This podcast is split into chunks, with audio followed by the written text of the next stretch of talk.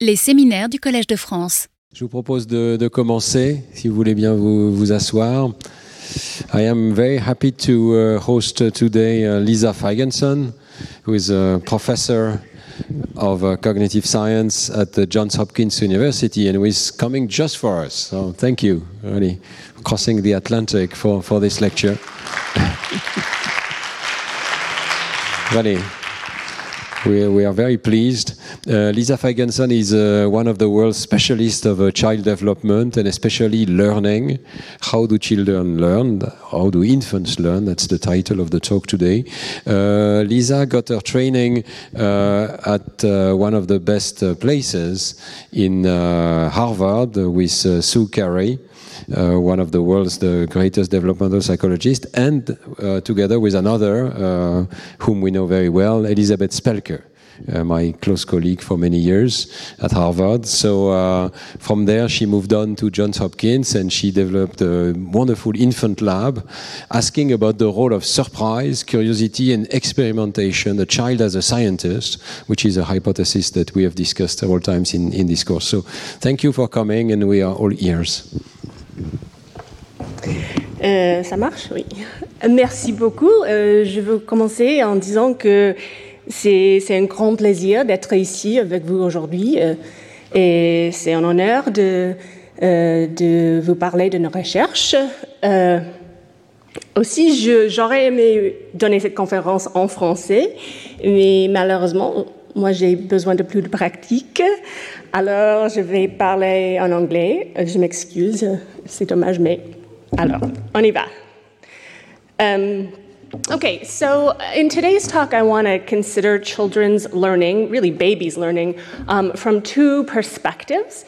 In the first part of the talk, which will be shorter, I'm, I'm, gonna I'm gonna tackle learning, not exactly learning per se uh, in babies, but rather our intuitive beliefs about learning and where human knowledge comes from right? So, um, in, in much of my lab is interested in questions of nature and nurture, how much of the contents of our minds um, come for free, and how much uh, of what we know is built through experience. Um, and so, in the beginning of today's talk, I'm going to try and convince you um, that although babies actually have strong mental models of the world, um, um, that what most people believe um, is that uh, human knowledge uh, comes uh, about through experience. Um, and so people are intuitive empiricists about, about, about human knowledge. Um, and then in the part two, I want to think a little bit about where this belief, or actually this bias, comes from. Um, and I'm going to show that although babies have these strong models of the world, they have some basic core knowledge, um, that what's really salient to them and also to us as adults, are moments when these models get the world wrong, where we make the wrong prediction and have to revise our understanding or have to, to learn. And I'm going to try to suggest that this feeling of learning is really, really powerful to us, um, but it, it might sometimes lead us astray when we're thinking about our own cognition. Okay, so the starting point here is, is, a, is a, a topic that for many of us is beloved, it's inspiring. For some people, it elicits a little bit of exasperation, and that is the debate between uh, nature and nurture. So you could think about this as asking, what of the, what this baby knows about the objects and the people in front of him, um, does he just get endowed as the product of evolution? And how much does he have to build through accumulated experiences interacting with things or perhaps by being uh, taught by people? Um, for example, does this baby know that the toys that he can play with are solid, they exist continuously, so if the baby blinks or turn, turns away, does he already know that they continue uh, to exist there? Um, or what does he know about this object here? This is a kind of object, but a special object. It's an object that has mental states, uh, it has beliefs and emotions and, and, and goals uh, and desires. And if the baby knows anything about the people or the objects around him, how did it come to be that way? Okay, that's the question. And of course, um, as you know, this question has animated very vigorous debate for, for literally thousands of years with quite vocal opinions on each side. Um, so there have been strong empiricists like John Locke. Just to take an example, Locke says, um, Let us suppose the mind to be white paper, void of any characters, without any ideas. How comes it to be furnished? And he answers, Clearly, it's through experience.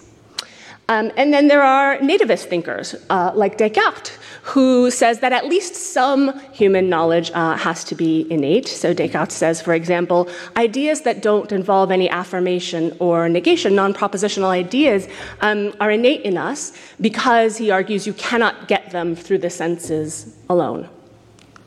And so I'd suggest that all of us probably find something to agree with in both of these perspectives, right? Um, we agree that there is impressive learning that happens over the lifespan, and we agree uh, that something has to be built in, some structure has to be there. And the question that we might disagree about is how much structure or what kind of structure does that structure amount to anything more than the tendency to process sensory information uh, uh, in certain ways?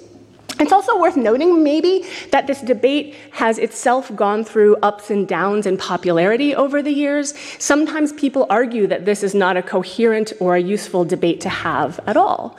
Um, why? Because they say like everything is a matter of interactions between nature and nurture. They'll say you can't even have the possibility of a mind at all without certain kinds of experience, like you might need to experience certain uh, hormones prenatally or have the experience of certain nutrients uh, in the womb.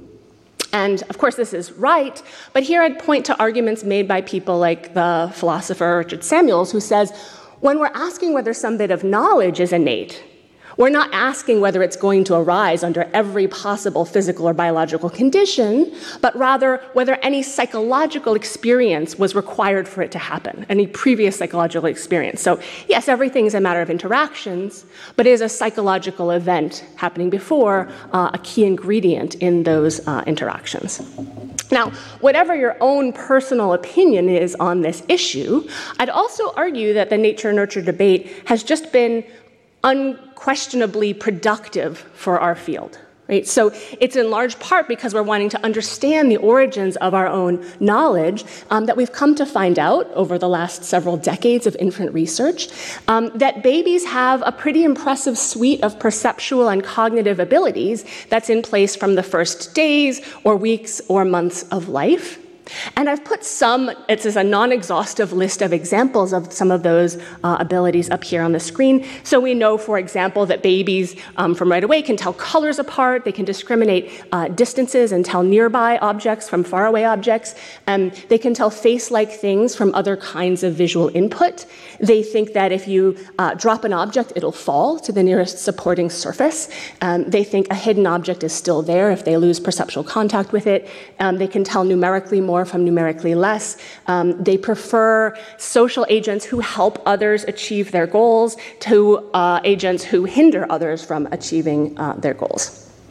And so I should probably give you a flavor of the kind of evidence um, that I take to support the existence of all of these abilities. So just, just, just as an example, um, here's the case of, of an early study that showed us that, that babies come equipped to pay attention to faces.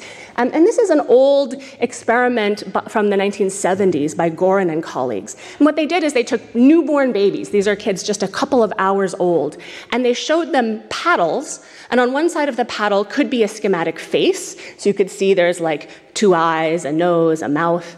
Um, other times the paddle had those same visual elements, but they were rearranged into a non face like configuration. You see that in the middle. And sometimes the paddles were blank, nothing on them. And they asked how motivated newborn babies are to track these objects. So they pass them across the newborn's visual field like that. And then the dependent measure is how many degrees of angle does the baby turn its head to follow it, right? And what you can see is that babies are much more motivated to, to track the face like stimulus. Okay? And so, what that tells us is that right from birth, without really any prior experience at all, in fact, the people in the delivery room all had masks on, um, without any prior experience, babies are predisposed to attend to some kinds of biologically relevant input rather than others and have a template for what a human face uh, looks like. That's one example. Um, I just want to call out another um, example of very beautiful research. This is by Véronique Izard, who's in the audience here, and Arlette Streri, who I think may be on Zoom. Um, and what they found is that also, newborn babies um, are equipped with um, the ability to represent and discriminate different numbers of objects in a way that cross cuts across sensory modalities, so it's abstract. So, what they did is they show newborn babies um, visual arrays with different numbers of shapes. Maybe they saw four yellow triangles, maybe they saw uh, 12 pink circles, and they asked how long these newborns wanted to look at those shapes while they heard different numbers of sounds in a different modality, right? And the finding is that babies looked longer, they preferred to look at uh, visual arrays that numerically match the auditory arrays they heard. So babies spent more time looking at four yellow triangles when they were hearing four sounds compared to when they were hearing 12 sounds. But they look longer at 12 pink circles when they're hearing 12 sounds uh, compared to hearing four sounds. And so this lovely research shows us that also babies come into the world um, ready to pay attention to quantities, in this case, numerical quantities. Okay, so that we know all of this and, and, and more than I have time to tell you about um, shows, I think, that we owe a debt to the nature uh, nurture debate, right? It's been very useful from an empirical scientific perspective. Moreover, in some data that I'm going to show you next, um, I, I, pe- we find that people find it very, very intuitive, very natural to consider the possible origins, origins of this kind of knowledge in terms of nature uh, and nurture. Right? So it doesn't take an advanced degree, it doesn't take any special training to consider represent the possibility that these abilities could be innate in us or the possibility that these abilities could be learned from experience, these options just feel intuitive, um, even to non scientists with no special background. And so, in this sense, I suggest that our thinking about nature and nurture may sort of resemble some of our other intuitive theories about different aspects of the world. And here's the case of, uh, of our intuitive theory of objects and object motion. Okay, so people non physicists, lay people off the street, have an intuitive understanding of how objects move through space.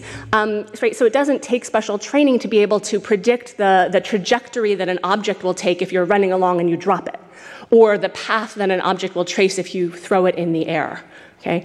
Um, um, but what's really interesting for the case of intuitive physics is that Mike McCloskey showed us some time ago that although adults share the same predictions and the same intuitive theories about object motion, their intuitive theories are very often wrong.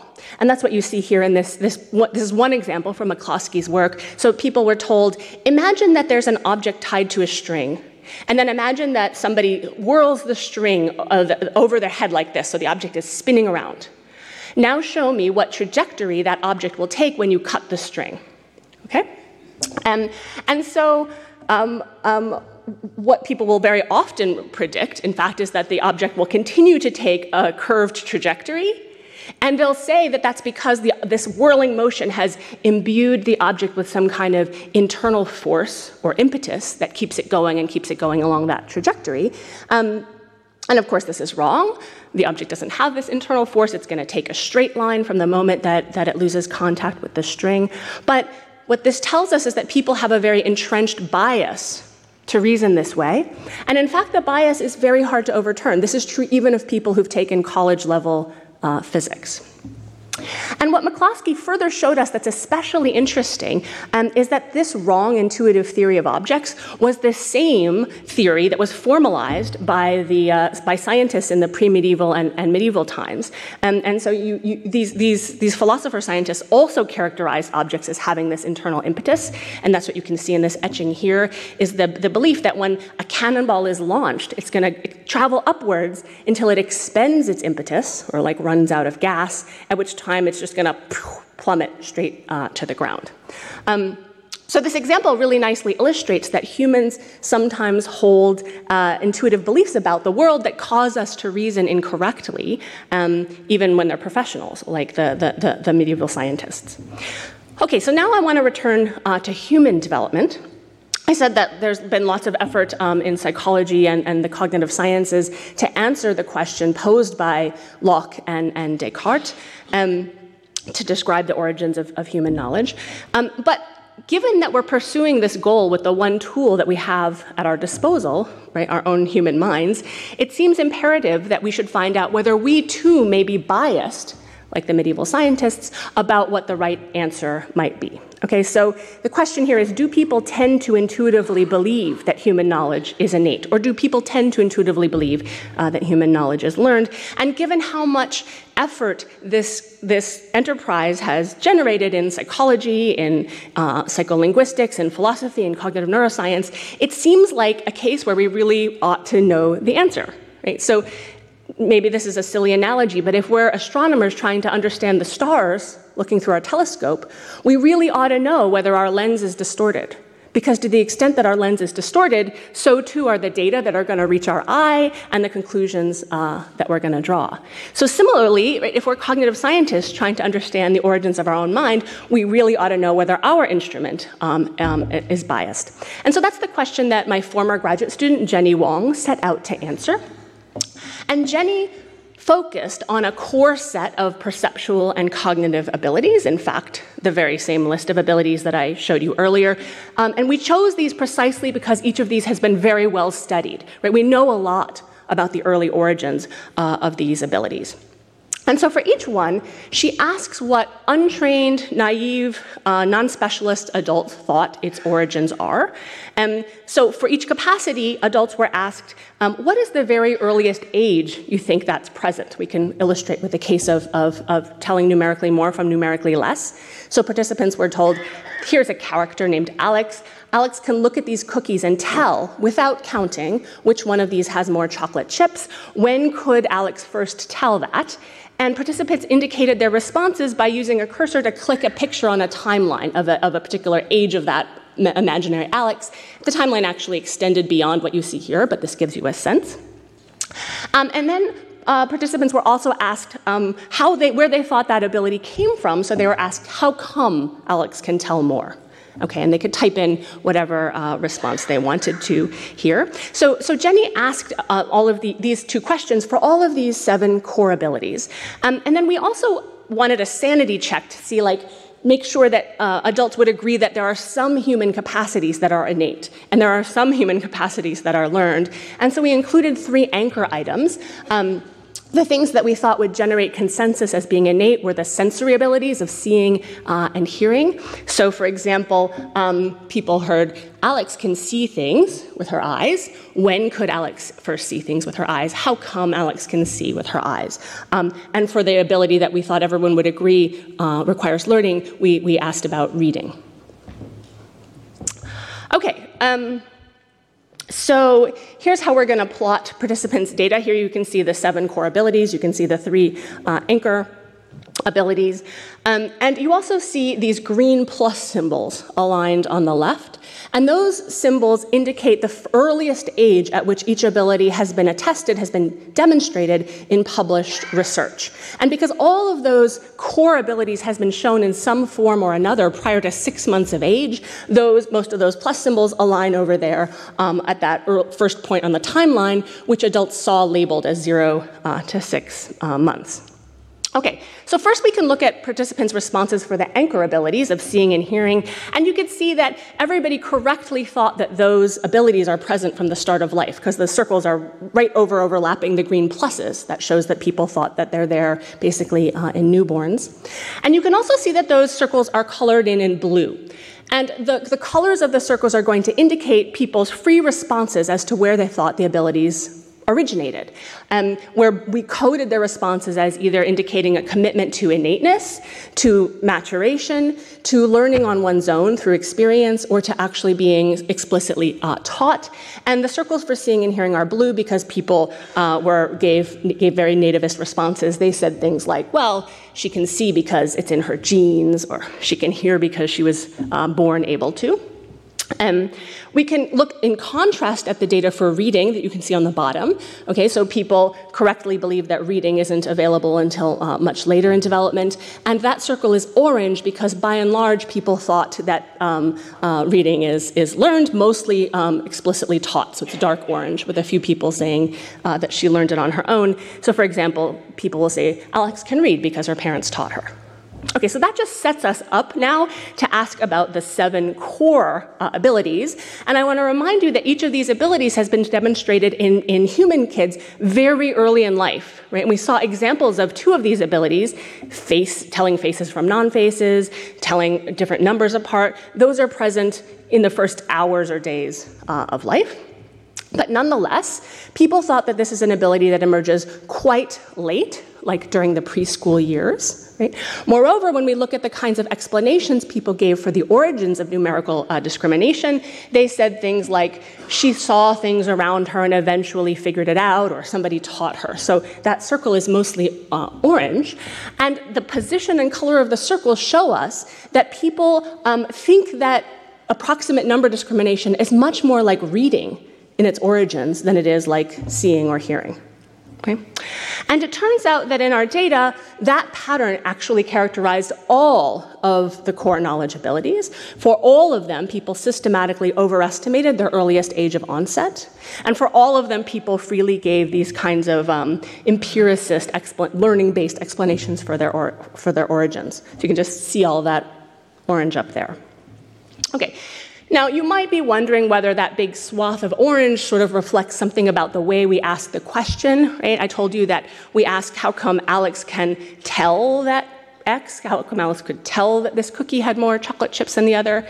And we were worried that maybe this wording like made people think about metacognitive abilities or made people think about verbal abilities. Maybe people misunderstood us as asking, when could Alex first tell someone else that this cookie had more chocolate chips? Um, and so to, to find out whether this was the case, we replicated the study using four very different wordings. Um, and what you can see here is that no matter which way we asked, the data all turn out the same. So they overestimate the age of onset and give empiricist explanations, whether we ask, when could Alex first tell that this cookie had more chocolate chips? Um, whether we asked in terms of an observable behavior, like when could Alex first reach for the cookie that had more chips? Whether we asked in terms of a hidden brain state, like when could Alex's brain first respond differently to more versus less? Or whether we asked in terms of actual epistemic states, like when did Alex first know that this had more or less? So for all of these different conditions, um, adults gave this nearly identical pattern of, of responses. And actually, this was also true, in an, although I'm not showing you these data, in a non Western population um, of Indian adults who are immersed in a culture with a belief in reincarnation. Nonetheless, those adults were very strongly uh, empiricist as well. Okay, now one issue, one, one question these data raise um, concerns the specificity of this bias, right? So the question is, are we biased to believe that, uh, that uh, human knowledge is learned, or are we biased to believe that all kinds of knowledge are, is learned? And kind of to pump our intuitions about this, you can consider this case. Okay, here's a spider, it built this cool web. Do you think that this spider was born with the capacity to design and build this web? Or do you think this spider learned how to do it through trial and error? Or do you think that somebody taught this spider uh, how to do it? Okay. So these were the kinds of intuitions that we tested at our next experiment. Um, we chose a, a, a, a, set of core abilities that's been demonstrated in both humans and some other animal species. So, here, for example, numerical discrimination has been demonstrated, as we've discussed, in, in, in baby humans, but also in lots of other species, including fish. So, we asked like when can a newborn child tell, tell more from less or can a, can a newborn fish uh, tell more from less Okay, so here I'm again plotting participants' uh, answers for the question about the knowledge in humans.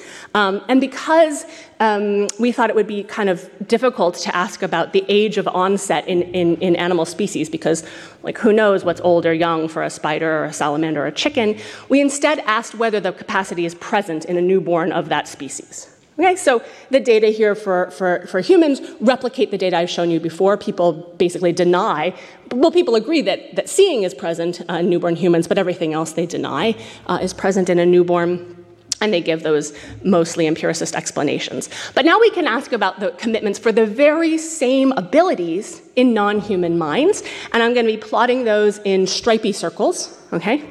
And what you see here is that for those same capacities that were totally denied uh, to, to, to, to, to newborn humans, oops, um, people were totally happy to, to uh, agree that they were present in newborn animals. Thank you. Sorry.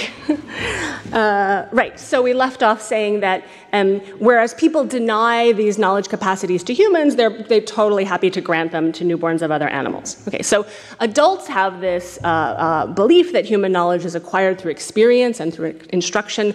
Where does that belief come from? Okay, one thing you might want to know is, is, is whether very young uh, humans also share this belief. You might even want to know it about babies. And we haven't figured out a way to test this question in babies yet. But what we did do is test very young kids. And the youngest we've been able to do this is in kids about five years of age. We give them the same, uh, essentially the same task as we gave uh, uh, to adults. And you can see that kids as young as five, uh, like adults, believe that seeing and hearing are innate, like adults believe that reading uh, is learned. Um, but they're highly uh, empiricist in their beliefs about the core knowledge abilities, even more strongly empiricist, uh, in fact, than our, than our adults. Okay, so this series of experiments um, kind of come together to show that adults, young kids, also professional scientists, including psychologists, although I did not show you those data today, um, hold the uh, intuitive belief that core knowledge abilities arise through learning. And although there are lots of details that are yet to be worked out, right? This is a very active area of empirical inquiry where these abilities actually come from. Um, again, I chose these abilities because there's a whole lot of evidence that they're there very early, and in some cases, uh, pretend, very likely innately.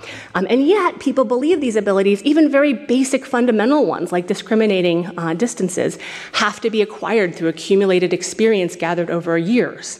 Um, and that suggests that their beliefs are at least somewhat wrong. Okay, so where does this belief come from? And this question uh, brings to mind a wonderful quip from the late great psycholinguist Lila Gleitman. Lila Gleitman famously said that empiricism is innate. Um, and in fact, Lila was one of the inspirations for this work. And Lila could be right. It could be the case that evolution has actually built in this bias as a means of ensuring uh, the cultural transmission of information from one generation to the next. That could there could be so, but there are a number of other possible explanations. Um, one is maybe we gradually form this bias by observing that the young of our species seem pretty behaviorally incompetent. Babies don't look like they know very much. Or we could gradually form it by seeing how much effort and, and resources our species puts into uh, education. Or um, there's Iris Berent's view. Iris Berendt has data that are very compatible with ours, and she thinks that it's the human uh, tendency to believe in essentialism that gives rise to intuitive empiricism. Um, but in the rest of my talk today, I want to explore a different possibility. And I want to try to make the case that instances of learning, instances where we have to revise our mental model um, of the world in response to some new observations and some new input, um, are really, really salient to us. And I think that these moments of model revision are not only salient to us as adults, but as I'll try to show you um, from the very earliest days of life, and that this phenomenology, this feeling of model revision, kind of pulls our attention kind of irresistibly uh, to learning, and that might lead us to overweight it in our theories. Okay, so to make this case, let me return uh, to the instances of, of, core knowledge I showed you about earlier um, that are present very early in young babies, that are sometimes present from birth in animal species. Of course, all of these components of knowledge have to be supported by internal mental models. And I'm going to zoom in on one of these cases, a different one than I've talked about previously. Um, and that's the case of knowledge about objects. Okay, so work that many of you know by Renée Baillargeon and, and Liz Spelke um, finds that from very early on, human babies know stuff about objects, right? They expect them to ex- exist even when they're hidden under a blanket. They expect that they're solid and, and so on. Um, and that knowledge is present um, from, from so early that it's before the, the, the babies have had an opportunity to discover this via their own motor interactions. Okay, that doesn't show that the work is uh, that, that, the uh, that the uh, that the, the knowledge is present innately in humans because it could have just been learned quite quickly over the first month of life. Um, but very gorgeous work by Giorgio Vallortigara and his colleagues show that this knowledge is innate in chicks. Okay, so in controlled rearing experiments where chicks are raised in the total absence of objects, they, they're, they're hatched and there's nothing else, there's nothing around so they can learn about objects. Nonetheless, the very first time they encounter an object, they know that it exists solidly behind, the triangle is complete behind that barrier. And they know that if the triangle goes entirely behind an occluding screen, it's there, the chick goes to follow it. And even though they couldn't, they were totally deprived of the opportunity uh, to learn this. And so, taken together, this kind of research suggests that ob- the object knowledge that supports really basic interactions with objects, like reaching out and picking them up, um, is innate across species. But the question is what role, if any, do these core innate object representations uh, play for further cognition? So, should we think of this basic object knowledge that's present so early as kind of like the opposite uh, uh, uh, of learning? Or does it actually interact with learning in some interesting ways? And so, my lab started wondering about this initially because of a methodological question. So let me tell you that the reason that we know that babies, human babies, have expectations about objects is that babies tend to look longer when objects behave in ways that violate adults' expectations. For example, um, babies look longer when an object seems to pass through a solid wall in its path compared to its being stopped by the wall. Um, babies look longer when an object seems to vanish from existence, so it travels behind a U shaped occluder but doesn't appear in the window in the middle. Um, babies look longer when an object, when it's picked up, breaks apart into pieces rather than coming, uh, moving as a single coherent whole. So babies look longer at these kinds of magic tricks, and that's very handy because it tells us that from before they can talk, babies have expectations about how objects behave. Right? But it leaves open a, a, question, which is why are babies showing this particular behavior? Why are babies looking longer rather than, uh, for example, shorter? Does, it, does this reflect anything interesting? And one possible answer to that question is that core innate object representations um, are not static, they're not unresponsive to new input from the environment. Rather, they could play a more dynamic role in thinking than we once uh, thought.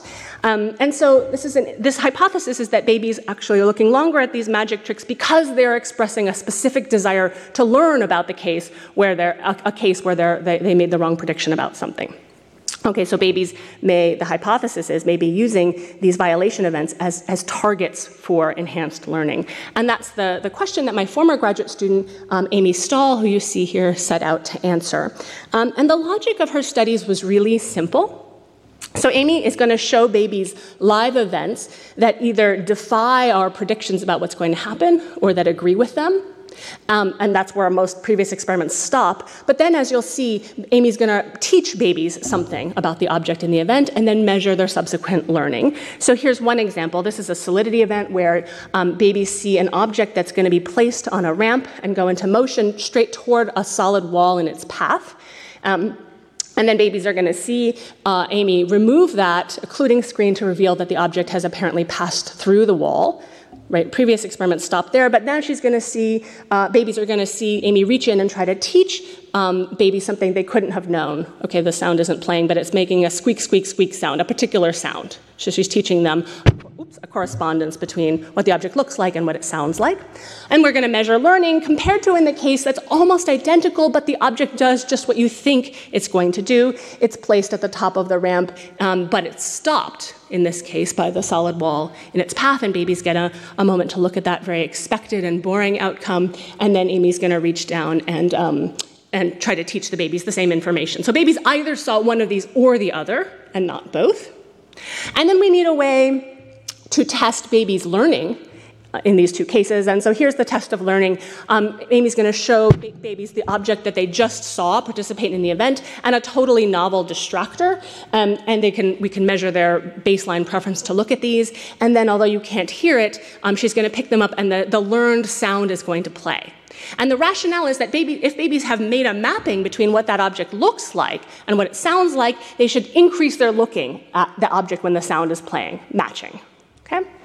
And Okay, so here's how we're going to plot learning. This is um, learning score. We're on the x-axis. Correct response, mapping the ob- looking at the right object that should be making that sound is going to be over on the right, and incorrectly looking at the wrong novel distractor object is on the left, and in the middle is like having no preference between these. And we can first look at the, the, the learning score, or really the non-learning score, of the babies who saw the expected event where the object is stopped by the wall in its path. Those babies, as you can see in the blue hashed bar, totally fail to learn. I mean, if anything, they look a little bit at the, at the wrong object. And, and this is kind of as we expected because we designed this task to be hard for babies. We're giving them only one opportunity, one trial uh, to learn this information. and in this case they don't. But the question is what happens when the object winds up just a couple of centimeters over on the far side of the wall in the impossible position? And in that case, babies robustly learned this new information.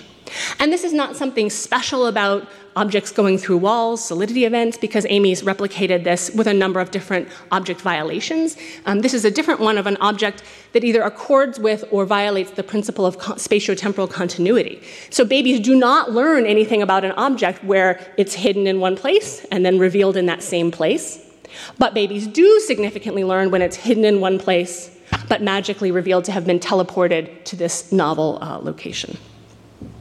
Okay, so that experiment um, and, and, others like it um, show that violations of expectation boost learning, at least in this controlled laboratory kind of uh, environment where we explicitly teach, try to teach babies something new. But you might wonder, what about under more naturalistic uh, conditions? Okay, so here you see a baby in the wild. She is exploring her own environment. She's deciding what she wants to. Uh, uh oh my goodness. Sorry.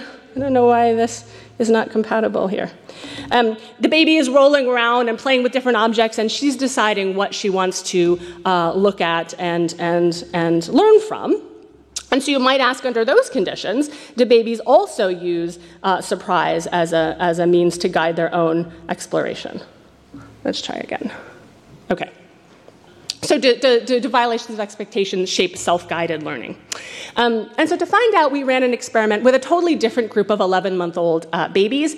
And half of those babies saw a solidity event, like the one you just saw, that ends in an expected or an unexpected outcome. The other half see a solidity event, I mean, sorry, a support event. In the, in the boring version of the support event, the object is just pushed along a supporting surface and remains fully supported throughout.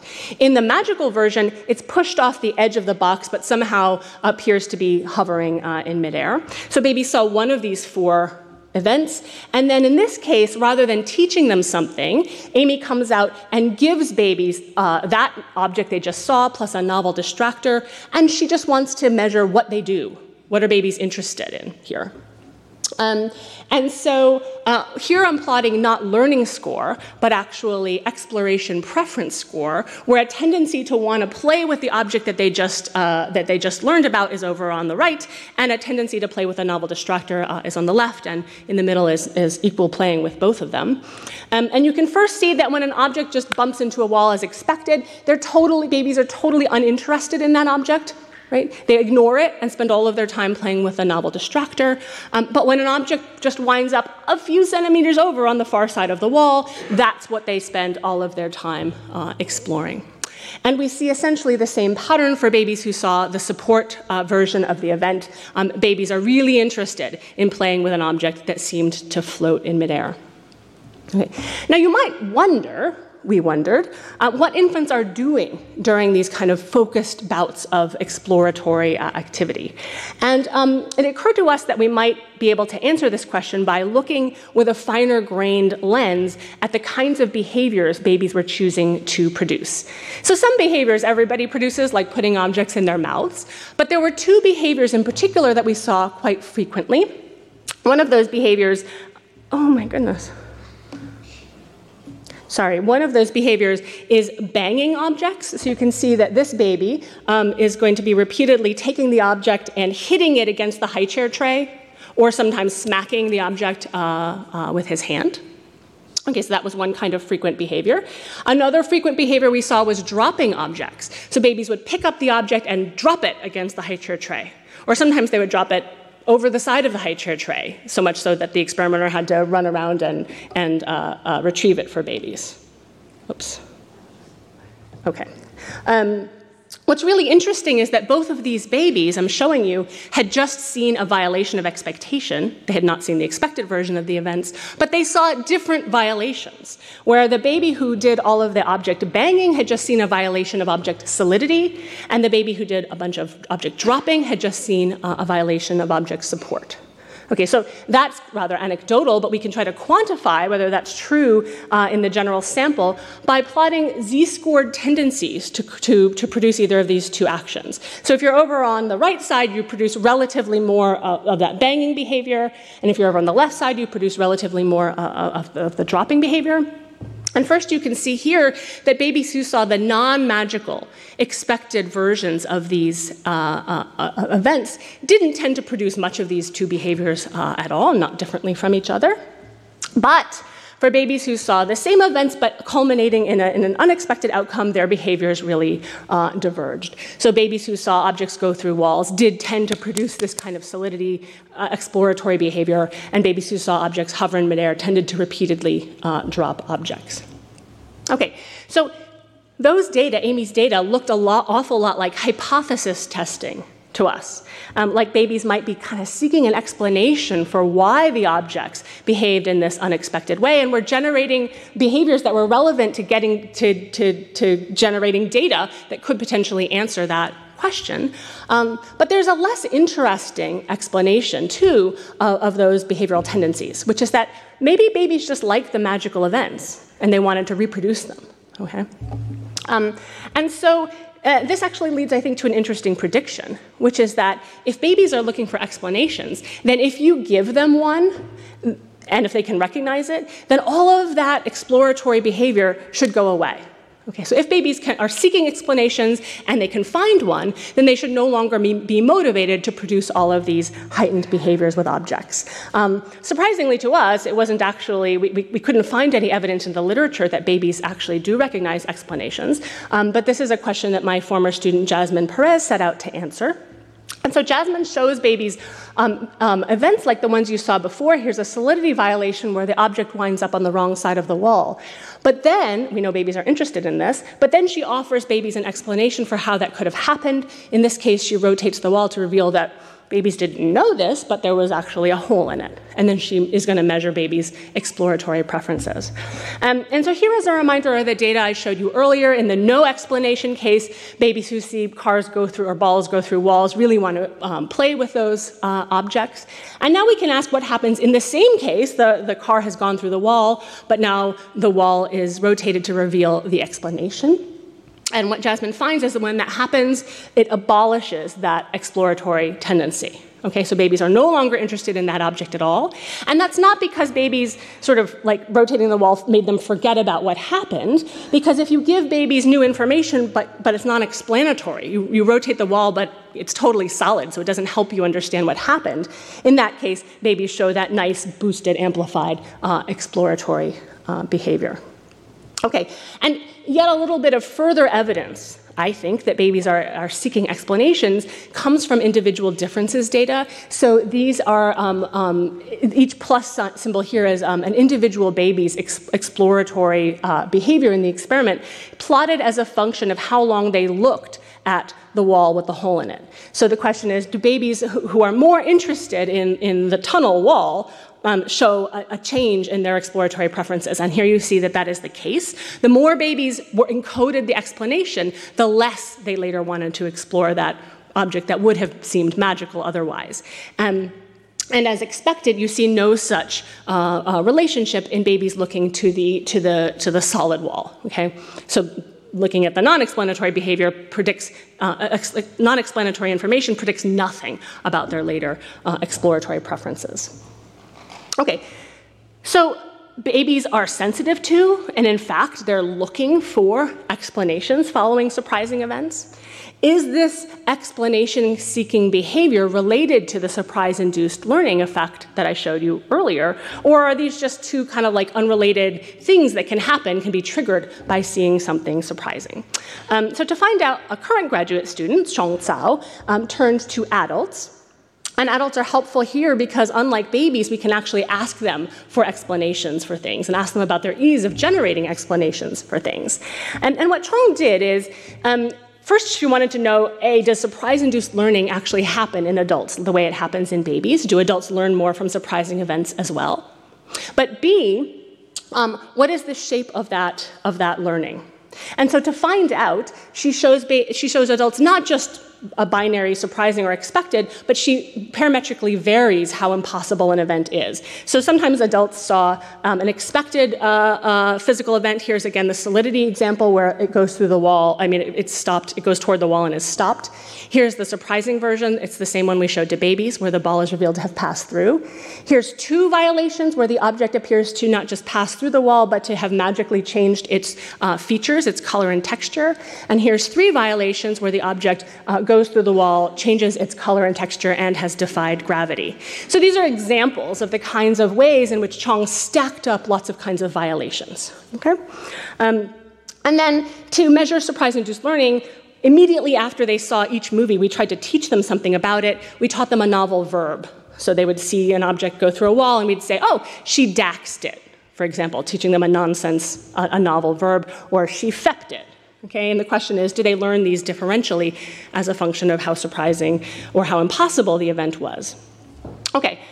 So um, first of all, um, we, we, see we can we can look at their surprise-induced learning scores, um, and you can see here that just like babies, um, a comparison of the blue bar and the red bar immediately next to it shows that adults do experience enhanced learning um, following a physical uh, object violation.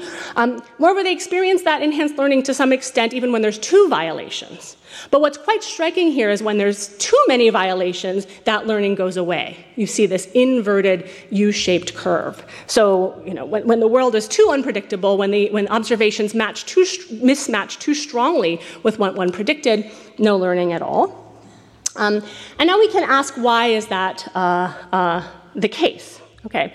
Um, and so we wanted to find out what's responsible for this, so we, we, we, tested a separate group of adults. We showed them these movies, and then we asked them two different things. First, please rate how surprising this is.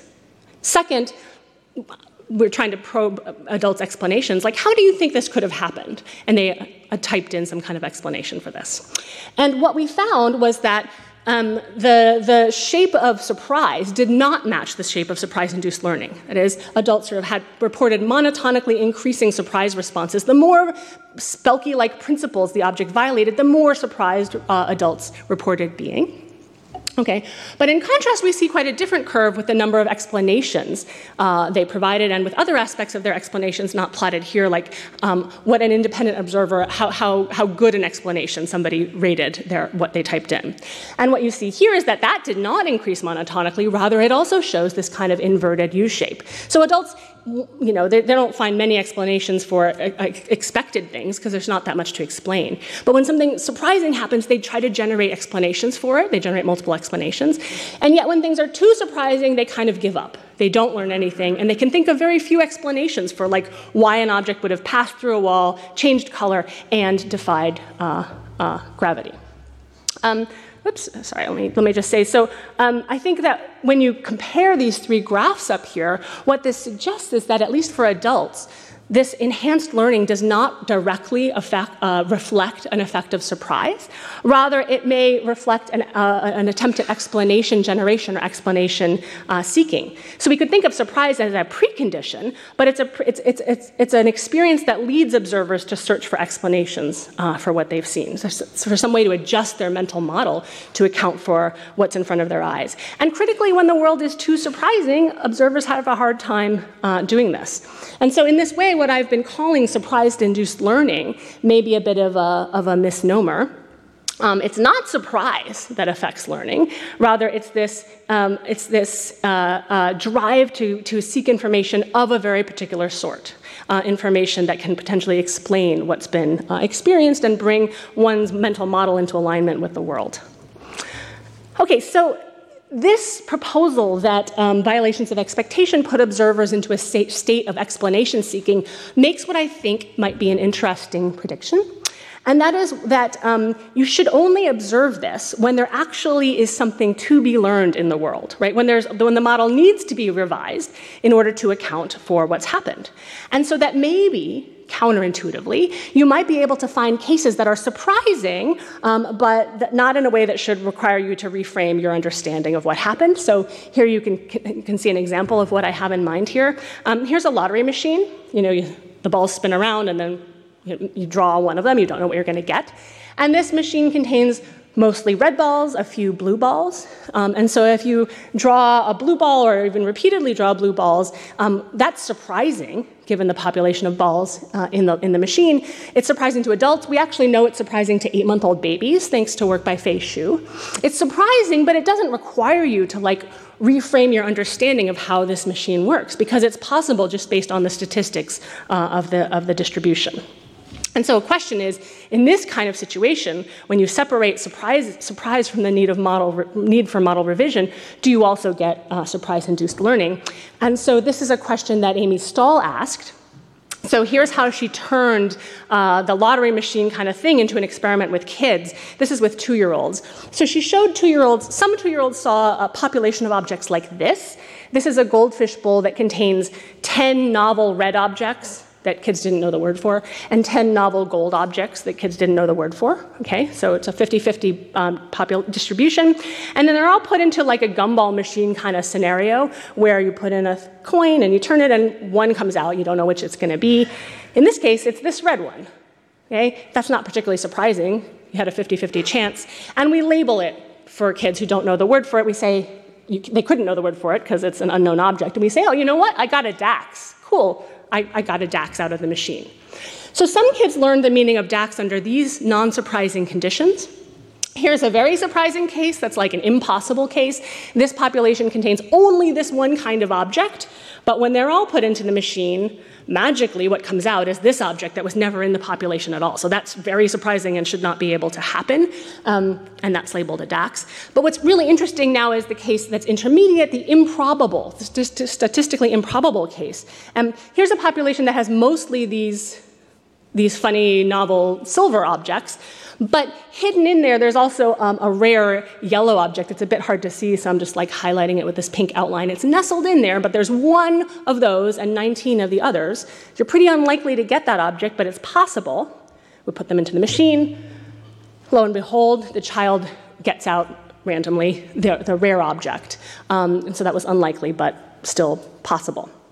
And so we want to compare learning across these scenarios where kids learn under one of these conditions. Learning is like you give kids a tray with three objects on it. One of them is the one they were taught before, and you just say, Can you give me the DAX? So chances 33% uh, here.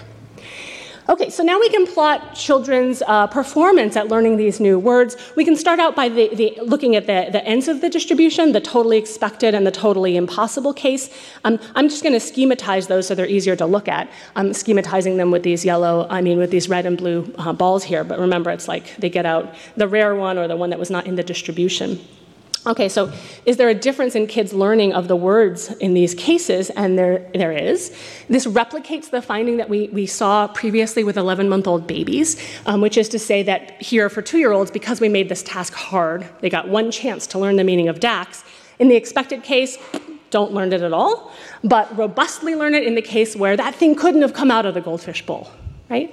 And now we're poised to, ask about the intermediate cases, the improbable cases. Here's the one you saw earlier, where one out of 20 objects um, is, the, is the rare one. But we also um, um, um tested some other variants of this. So here there are two out of 20 objects that are unusual, or here there's one out of 40. So it's really unlikely to get that one object. And the question is in all these cases, which are surprising because you get the rare object, do two year olds experience that elevated learning? And the answer is no, they do not. Okay? Um, and this is maybe kind of surprising. You might have expected graded learning with the likelihood of, or the unlikelihood of the event that happened, um, and that's not what you see. But in fact, this step like function is exactly what you would predict on an account where surprise induced learning um, reflects attempted model revision and not surprise uh, uh, itself. Okay, so if there are zero red balls in the population and you get out a red ball, you better revise your mental model of how, of how, that could have happened. There's something to be figured out here. But if there's even one red ball in a population that contains lots of blue balls and you get that red ball, like that's surprising, but that could happen right? So it's like if your neighbor wins the lottery, that's surprising, but you don't have to reconceptualize how, how, how lotteries work. Um, so I think that these results are further evidence um, that what babies and, and here young children are seeking to, to do is to create a unified model of the world, right? And this process requires uh, explanation. Okay, so no model revision, um, no surprise induced learning. Okay, so you might ask for these experiments that I've been telling you about today, why, why, would we have this kind of learning? What function would it serve in the real world where, in fact, objects don't magically pass through walls? And, in fact, objects don't magically uh, defy gravity? Okay, but here to this, I'd say I think actually we're constantly um, experiencing observations that conflict with our models of the world. And sometimes those models come from deep, entrenched core knowledge, and sometimes they reflect other kinds of deeply held uh, commitments. Um, but in both of those cases, whether the expectation comes from core knowledge or not, um, I think that experiencing a misalignment between what you predict and what you observe is instrumental to driving, to driving uh, learning. And that's true in cases where you observe objects defy expectations, like here this baby sees bubbles that defy the expectation of support, things that magically float seem quite interesting, or objects that defy the principle of persistence, um, like when you see a snowflake um, vanish into nothing on your, on your sleeve, um, or here's a baby who's watching an object defy the principle of no contact at a distance. Inanimate objects shouldn't move on their own unless they're contacted by something else else, but this baby is captivated by a case in which they uh, uh, appear to do that. Um, so, all of these observations require model revision and should lead to a sense of puzzlement and a drive to learn, which I think, think you, can, you can see here in these babies. But I think this happens not just in these babies, but throughout uh, the lifespan. And that, that this curiosity in these cases is what we see when we see kids engaging in, in, in um, exploration of counterintuitive phenomenon, like this child exploring magnetism, and what we see in the thirst for understanding that, like many of us, have made foundational to our adult lives, right, in doing, in doing science. Okay, so skeptically, you might say, yeah, but is there really a connection between like surprise in preverbal babies and um, the drive to learn, the curiosity that we uh, adults experience? And so if this seems maybe like a stretch to you at this point, like I'm, I'm sympathetic, but I want to close with one last bit of data um, that I think is at least suggestive, and it also comes from individual differences. Okay, so well, let me, so, so the data I showed you before suggests that as a group, babies look longer and learn more from surprising things than non surprising things. But I should say, for those of you who don't work with babies, um, that the reality is a bit messier than that. Not every baby in a sample is going to show these elevated responses, it's just on average they do. Okay. And we usually treat that kind of noise, where some babies show a big response, some babies don't, we treat, treat that kind of noise as like an annoying feature of the data. We wish we could get rid of it. But my former graduate student I showed you earlier, Jasmine Perez, wanted to know whether there's also signal uh, in that noise and whether it's meaningful that some babies look longer and some babies look less at these um, magical uh, events. And in particular, she wanted to know whether any future behaviors would be predicted by seeing a, a, kid's surprise response. So, what she did is she brought 11 month olds into the lab and she showed them one kind of object violation, um, a solidity violation, right? An object appears to pass through the wall, and then she sent them home. And then she brought them back to the lab six months later and she showed them a totally different vi- uh, violation, a gravity violation, involving a totally different object. And what Jasmine found is that the babies who were most interested in the solidity violation when they were 11 months of age were most interested in the gravity violation uh, uh, when they were 17 months of age. And this was not because, like, some babies have longer attention spans than others, some babies just look longer at everything, because there's no such relationship among babies who saw the expected version of events. Looking long when an object is stopped by a wall doesn't predict how long you're going to look when an object is fully supported by a surface. Okay, so this is something specific, a longitudinally stable individual difference in babies' response to, to these uh, surprising magical events. Okay, what's more, Jasmine actually followed these kids out a few years uh, uh, uh, later. She wanted to know whether their behavior as babies predicted any kinds of behaviors or traits uh, later on. And so, among other things, she sent these kids' parents questionnaires that indexed their curiosity as preschoolers. And their curiosity questionnaire had items like this My child is bothered when she doesn't understand something and she tries hard to make sense of it. And so, parents uh, were supposed to say, Do you strongly agree with that? Do you you know, disagree with that, etc. Or when presented with a tough problem, my child focuses all their attention on trying to solve it. And, and so parents completed these when their kids were uh, three to four years of age. And what Jasmine found is that the, the more you looked at a magical event as an infant, the more you are later uh, rated as a, as a curious child. Okay, and of course, this is not true for kids who saw the expected version of the event. Um, this is something that's specific to making the wrong prediction.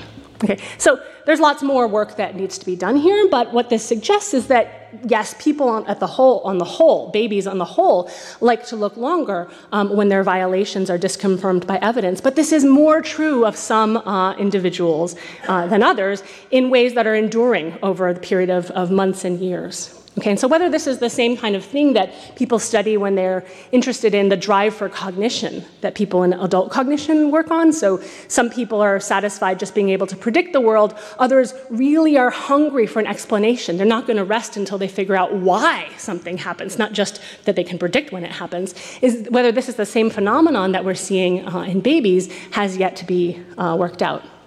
And I'll start to wrap up by saying there's lots of other open questions here, and some of these things are things that my lab is actively engaged in. Some of these things are things that we're just thinking about, but I'll, I'll leave you with a flavor of these. Um, one is about the nature of the individual differences we see, right? So, um, are some babies looking longer at solidity violations and gravity violations because, for example, they really care about objects in the world. They can make predictions about objects. They want to see if their predictions about objects are right.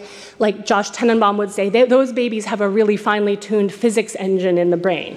That's one possibility. But another possibility is that this reflects something broader about prediction, prediction error detection at all. It could be the case that some babies are just good at detecting violations across all kinds of domains of entities in the world. And so, as a first step, what you might want to do is ask whether babies who look long when objects do weird stuff also look long when people do weird stuff. So, does a baby who look long, looks long when a ball passes through a wall, is that baby also super interested when, in, when a person uh, violates predictions, like appears to change their preferences between objects or, or takes an inefficient, circuitous path to get uh, to a goal? And so, finding out whether those individual, individual differences um, obtain across domains can help us understand like, the architecture of, of core knowledge itself. Another question um, concerns the origin of these uh, individual differences. So they could be just some intrinsic biological difference, okay? But it's also possible that they reflect differences in infants' early experiences. And so, one thing I have in mind here is that some babies, already in the first months of life, may be uh, uh, off on a shakier start to be able to establish reliable predictions about the world. If you grow up in an unpredictable environment, which we know is the case for children growing up in poverty, right? You may not know like what people you're going to encounter in a given day or where and what you're going to, when and what you're going to eat at mealtime, or, or have a, uh, a, consistent routine for bedtime and bath time. And if you don't have those things, it may be hard for you to establish a foundation of predictability so that you're going to be constantly engaged in, in, in trying to predict what happens next. Right? And so that might affect children's ability to make predictions and to show this kind of curiosity, explanation seeking behavior in the case of failed predictions that I argued for uh, before. So we don't yet know whether that's the case. This is just a hypothesis, but this gives you a little bit of a sense of some of the things we've been um, puzzling about. Okay, but for now, let me take a step back to, to, to zoom out and recap a bit. Right, so the experiments I told you about today show that um, babies are equipped with core knowledge about the world. It leads them to readily make predictions. Um, those predictions make babies, propel them to not just notice when their predictions don't come to pass, but to explore more and to learn better. And these behaviors, this heightened activity, isn't just like diffuse and unguided. It really seems to reflect a targeted search for explanatory uh, information for model revision. Um, and that's something that I suggest to you may be continuous with the experience of curiosity later on in childhood or maybe in, in adulthood. And this brings us back to a question that I set up at the very beginning of my talk. If you'll recall, um, I tried to suggest that there's a strong and pervasive bias in all of us um, to think about, um, to attribute the, the, the origins of basic perceptual and cognitive abilities to learning. Right? I said that kids and adults and scientists are all intuitive empiricists. And now maybe you can see uh, uh, one possible reason why that might be the case. Right? So returning to the suggestion I made uh, in the beginning, the idea is that we're, we are all disposed to find instances of model revision highly salient. Um, yes, we're equipped with models that tell us how objects behave and how people behave. Um, but what, what, what is what we may be like not very receptive, not very cognizant of, of moments when those models make the right prediction, get the world right. What we instead we feel is when those models make the wrong prediction, and we have to engage uh, in model uh, revision. Right? So it's it's searching for explanations. It's learning. We know what it feels like uh, to do those things, and I want to suggest that this experience that all of us have in noticing our own learning um, contributes to this widespread belief that learning is like the exclusive source um, of knowing. Now, this bias to focus on our own learning so much has enormous benefits. It may be what undergirds the tendency observed across all cultures throughout the world um, um, toward pedagogy, toward teaching and instruction. I mean, we spend an enormous amount of time and effort on this. We're all here together doing this in this room uh, today. But this bias may also have some costs. And one of those costs may be in affecting the way we ask and answer fundamental questions um, about our own human nature and, and about where our thoughts come from. And finally, just one parting thought today, which is that I think this idea also gives us um, an example of how the study of intuitive human psychology um, is, is, is important not just for psychological science, but for all sciences. So it's really critical to understand the biases that we bring to the table. So before we, we, we try to ask a question about some aspect of the world, whether it's the stars above us, or the soil beneath our feet, or the contents of our own mind, we really want to know what our untutored beliefs about what the right answer is going to be right? Because those untutored beliefs are necessarily going to affect the experiments we design, the data we collect, and the conclusions that we draw um, about our own minds and about the world around us. Okay, so with that, I will come to a close and thank the members of my lab who, who did all of this work um, and all of you for your attention today. Merci. Retrouvez tous les contenus du Collège de France sur www.college-de-france.fr.